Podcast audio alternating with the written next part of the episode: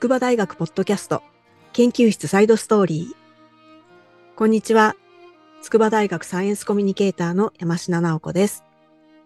この番組では、筑波大学で行われている様々な研究について、なかなか表には出てこない裏話的なエピソードを研究者ご本人に直接聞いちゃいます。今回ご紹介するのは、筑波大学システム情報系准教授の浦田淳二さんです。地震や台風などの災害の時は適切に避難することが重要です。でも実際にはこの先どんな被害が起こるのかがわからない段階で避難するかどうかを判断するって難しいですよね。そういう不確実なリスクを抱えた状況で人々はどんな行動をとるのでしょうか。浦田さんは現在の行動の選択とそれによって得られる将来の利益を推定する独自の評価モデルを開発しました。こういうモデルから何がわかるのか伺ってみたいと思います。村田さん、こんにちは。こんにちは。よろしくお願いします。よろしくお願いします。今回は災害の時の避難の行動の予測をするということなんですけれども、あの、実際台風とかで避難警報が出されるような状況でもす、すぐに避難しようとする人っていうのはあんまりいないように思うんですけれども、そういう判断ってそもそもモデル化をするっていうか、数学的に表したりするっていうことはできるものなんですか？そうですね。あの、まあ、まさにこうどのぐらいの人が避難するかによってどういう対策とか、どういう都市を作ればいいかというのが変わってくるので、まあ、なんとかそれを予測して、そういう対策につなげていきたいという、そういう研究が多くやられています。うん。こういう避難行動みたいなのを判断するっていうのは、避難した方がお得とか、そんなような、えー、判断基準になるんですか？そうですね。あの、豪雨の時とか分かりやすいと思うんですけど、うん、やっぱりこう、家にいたいじゃないですか。はい。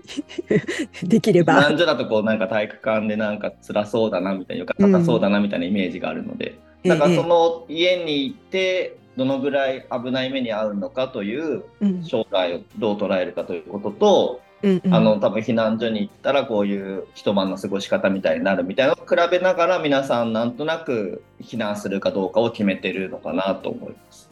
で、えっと、今回のこの開発したモデルっていうのはこれまでの、えー、そういうモデルとは違うものだということなんですけれども、えっと、今までもそういう計算して、えー、行動を判断するようなモデルっていうのはあったんですか？そうですね、まあ、アメリカだとこうハリケーンの研究とかが盛んなので、うんうん、あのハリケーンだとこう数百キロを車で避難しなきゃいけないと、えー、その時にこう道路の混雑がどうなるかとか、うんうん、まあ、そういうことに多分興味関心がある研究者の方が多くてもともとは個別の意思決定を追うというよりもそのマクロ的になんかある曲線に乗るようなモデルを作ってたんですけど、うん、それが多分2010年とかもうちょっと前ぐらいからは、別の意思決定をより細かくモデル化していこう。で、さらにその時に、今、なんか警報出たけど、まだ避難しない。で、30分後、避難するしない。みたいなものをこう連続的に1時間ごととか30分ごとに決めていくようなこと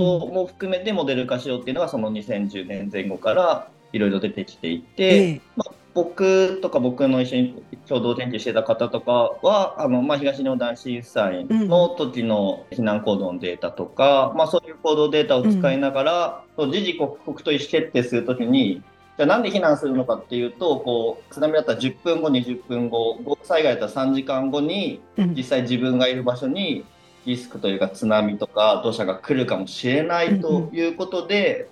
あの避難の意思決定をしていますので、まあ、それを考慮したモデルを作ってみたいというモチベーションで、この研究は取り組んでいました。うん。えっと、今回の開発したモデルっていうのは、まあ、新しい独自のアルゴリズムを作ったということなんですけれども今までとはどんなところが違うんですか？そうですね。あの実際こう将来がどういう効用があるかみたいなものを考慮するモデルっていうのはあの、うん、避難では限らずこう一般的な生活行動とか交通行動とかのところではモデル化されてたんですけどそれはあくまで割とこう経済モデル寄りに絶対自分の将来が分かっているという過程のもとで作られてたんですけど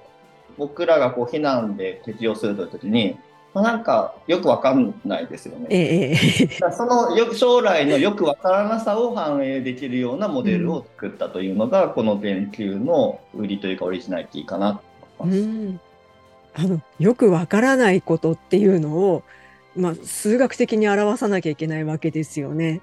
よくわからなさっていうのはどうやって表現できるんですか？一応こう目安として将来このぐらいのことが起きるんじゃないかというのが数値としてなんか出していて、うん、そのちょそれ前後にこうばらつきが生まれているんじゃないかというのをこうランダムにこうサンプリングしてきてこの人はこういうものを持ってるかもしれないこの人はこういうものを持ってるかもしれないみたいな計算の過程と実際にあの行動データ、避難行動のデータがあるので、こうデータが合うようにパラメータを持ってくると。まあそういう工夫をしながら、やっぱり本当に将来こういうことが起こったというところに、ちょっといろんなばらつきがあるような将来の行動予測っていうのが、あの避難者の人たちが持ってたんじゃないかということが推計できたというのがこの研究です。うん、なるほど。こういう計算って、あの、計算すること自体には何かすごい時間がかかったりとか、スパコン使わなきゃいけないとか、そういうことになるんですか？そうですね、これも結構長くやってたんで、あんまり記憶が定かじゃないんですけれども、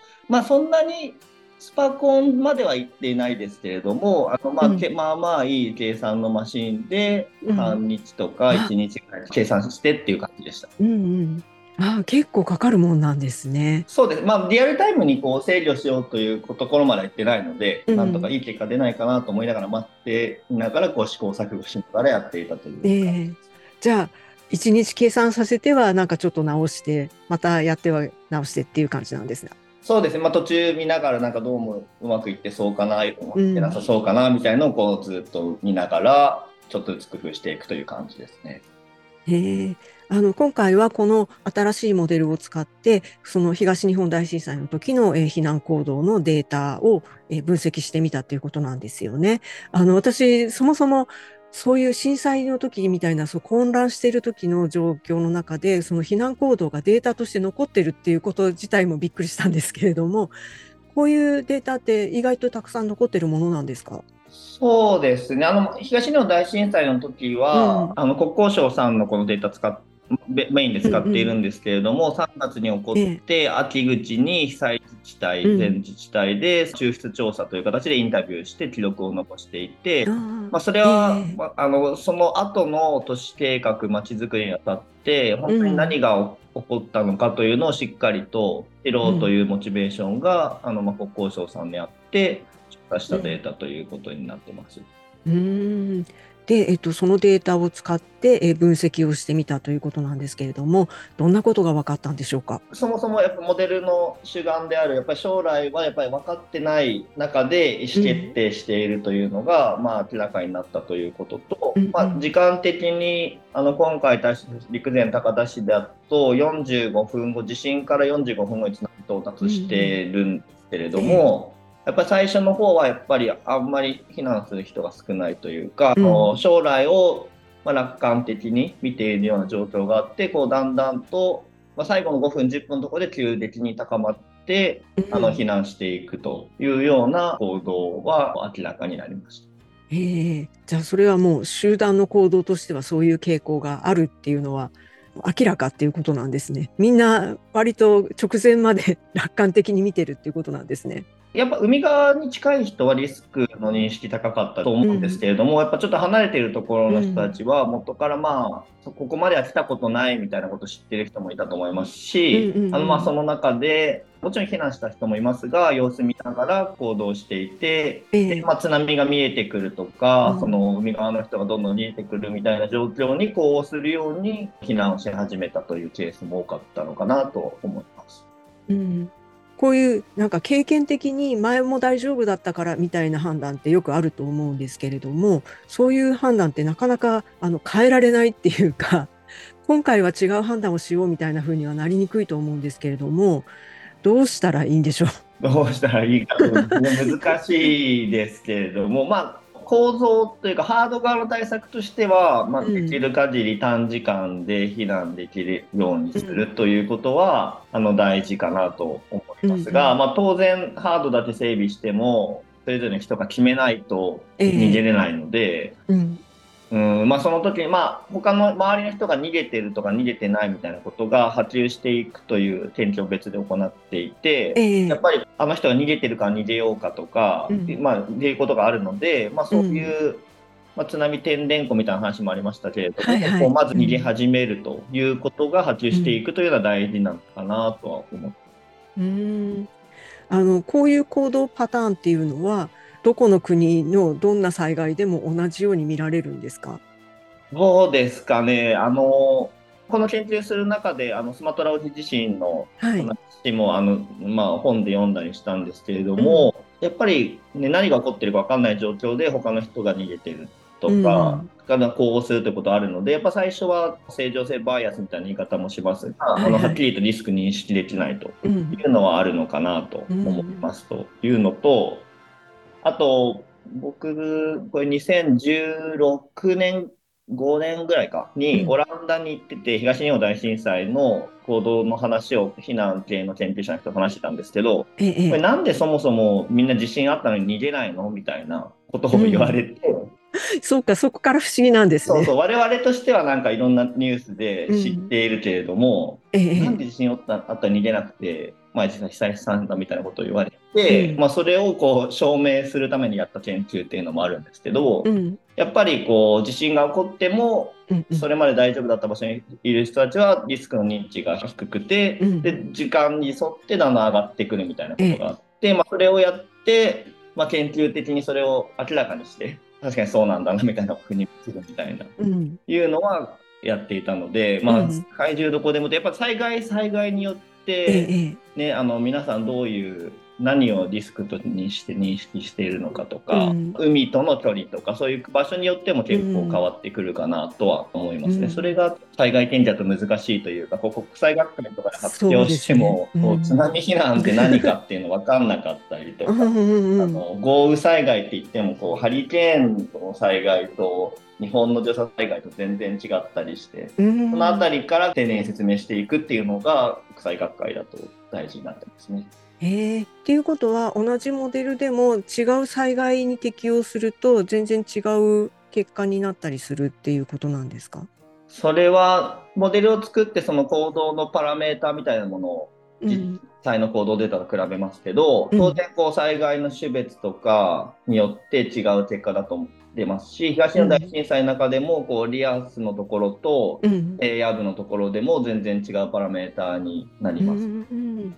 へえ、あの、災害はあちこちでたくさん起こっているし、避難も大事だと思うんですけれども、まあ、避難行動っていうことを研究の対象にしようと思ったきっかけみたいなのはあるんですか？避難行動に対する研究は就寝の時からやっていて、15年ぐらいになるんですけれども、まあ、その時はそもそも最初にちょっと話していたこう他の人との相互作用とか、うんうん、他の人の行動がどういうふうに伝播するのかみたいなものにフォーカスしたいというモチベーションがあってその時児童長官の先生から、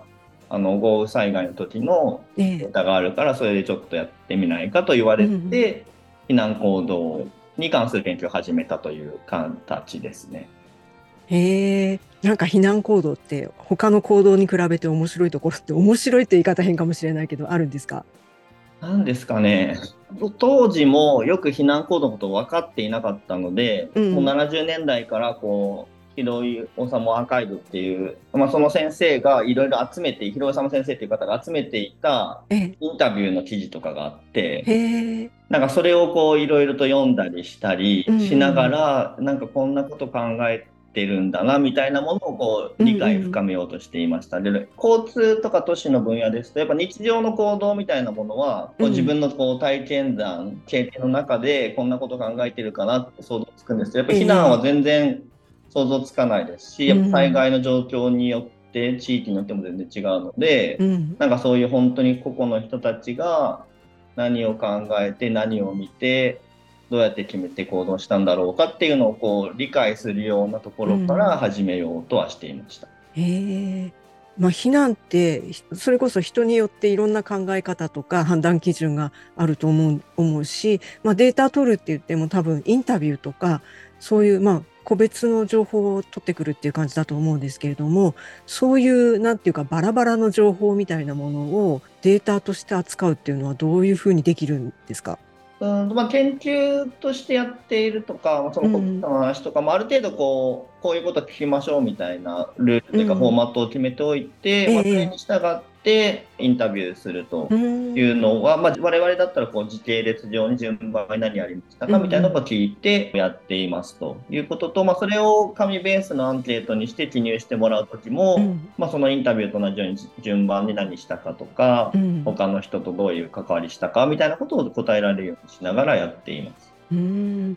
あのそれをまたその数学的なモデルにするっていうのは、はい、どこでもいろんな人がやたくさんやってることなんですか？人気の分野なんですか？いやあんまたくさんはやないかなとは思うんですけれども、えー、まあ、工学なのでやっぱりこう広く使えるというようなことにしたいというモチベーションはあって、その時にまあ、個別のインタビュー結果をどう一般化に近づけるかとか、うん、シミュレーションみたいなものにして他の災害でこういう対策したらいいみたいなことに導けるかみたいなところにチャレンジするということで、うん、まあ、モデル化をしていって、うん、こういう災害が起こった時には人々はこういう行動をとるんだみたいなことをあらかじめ計算でこう示しておくことができるっていうことなんですか？そうですね、まあ、できるって断然できないです。まあ、それを目指して研究をやっていて、やっぱさっき言ったようにこう災害種とか、うん、まあ、地理の空間によってもちょっといろいろ変わってくると思うんですけど、まあ、そういうことも取り込んだような、今回やったよりもっと汎用的なモデルができれば、あのよりその予測の精度が高まっていって、うん、あの社会に貢献できる部分も増えていくのかなと思って。うん今行動するっていうことと将来の利益みたいなことっていうとやっぱり早く逃げれば逃げるほど将来的にはお得になるっていうことなんですか？豪雨災害のやつとか見てるとやっぱり、ね、家にいたいとか、うんうん、足が悪いから避難所に行っても迷惑かけるからみたいな高齢者の方いますので、えー、まあ、そのせめぎ合いの中でそれぞれの方が意思決定しているのかなとは思うので、うん、まあ、早く逃げたらその分だけお得というよりも本当はここは大丈夫じゃないかなでも危ないかなみたいなことを考えながら決めているという感じはあります。そっか。じゃあ利益って言ってもあのその人その人によって利益もちょっと違うっていうことになるんですよね。あのそれはまさにそうです。しその時間帯によっても、多分違うと思います。そうだよな、えー、夜は逃げたくないですよね。そうですね。もう お風呂入って状況で山下さんも逃げたみたいな感じは、もう逃げたくないですよね、もう。っていうこともある。ええー、なるほどね。っていうことは、そのなんか日本人に特徴的な同調圧力とかそういうことよりも、やっぱり一人一人がいろんな状況を判断して決めてるっていうことになるんですね。そうですね、もちろんこう何集落で近しい関係性があったらこう多少声かけとかあって一緒に逃げようよっていうこともあると思いますけど、うん、やっぱその次はやっぱ自分でどうするか決めるということかなと思います。うん、うんなかなか自分で決めるって難しいですよね。そうですね。それが、ね、避難対策としては一番大事なんですけど、うん、一番どう働きかけるか難しいと言われているところですね。うんうん、ねえ、本当に逃げ遅れる人がたくさんいるっていうのもそういうことなんですよね、きっと。そうだと思うので、実際ためらってるうちに豪雨災害とかも雨がすごくて道も水がどんどん流れる状況でも逃げれないというようなこともよく起こっていると思います。なるほど、なるほど。まあ、いろんなモデルってあると思うんですけれどもあのこの避難行動に特化したモデルっていうのはたくさんいろんな種類があるんですか？どうですか？そんないっぱいという感じはないです。僕ら交通とか都市の分野で避難のことやってる人ってやっぱそんなに多くないですし、うん、世界で見ても行動にフォーカスするっていうのはあんまり多くないかなとは思いますが、うん、それぞれの研究をレビューし合いながら、うん、あのこんな要素もあるよねとか、うん、他の人の影響あるよねとか、SNS の影響あるよねとかそういうのをちょっとずつ積み重ねながらやっているという形かなと思います。現在の行動の選択と将来の利益っていうとあのよく聞くのは今日もらえる100円と来年もらえる1000円とどっち選びますかみたいなそういうのってあると思うんですけどそれとはまた全然違うことなんですか？あいやでもその要素もあの僕のモデルにも入ってますし、うんうん、あののであのまさにその時間割引率って言いますが、えー、将来の紅葉も多少目減りして評価した上で、うんうん、まあ、避難するのがいいか避難しない方がいいかっていうのを比べてます。うん、避難って割とこう短時間で決めなきゃいけないことですよね。そうですね。もう待ってる間にあのもう避難できなくなってしまうので決めなきゃいけないんですけれども、まあでもやっぱり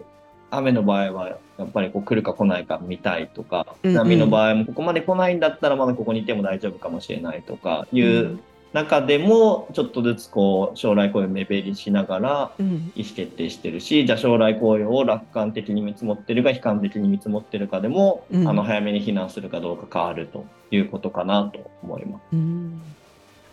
こういう研究分野があるんだというのも私もあまりよく知らなかったので今回すごく面白くあの見させていただきました。ありがとうございます。えー、では最後になりますけれどもこれからやってみたい研究テーマとか、まあ、将来の野望なんかも含めて研究室の PR をお願いします。はい、あの研究室今次世代レジリエント都市研究室という名前でやっているんですけれども次の世代に向けて新しいテクノロジーとか技術を取り入れて都市を作っていこうということと、まあ、その時に大学みたいな立場でこう長い目を見て考えていけるのでビジネスシーンには乗らないというかレジリエンスみたいな概念も考えながらあのやっていくというようにやっていますしあの今日話したように特にその中でも人間の行動とか意思決定にどんなものが年とか時間の中で影響を与えているかっていうのを深掘りしていきたいなと思っています。あのいろんなこうディスカッションとかレジリエンスとか人の行動とかいうのをこう皆さんと議論しながら研究を作っていくと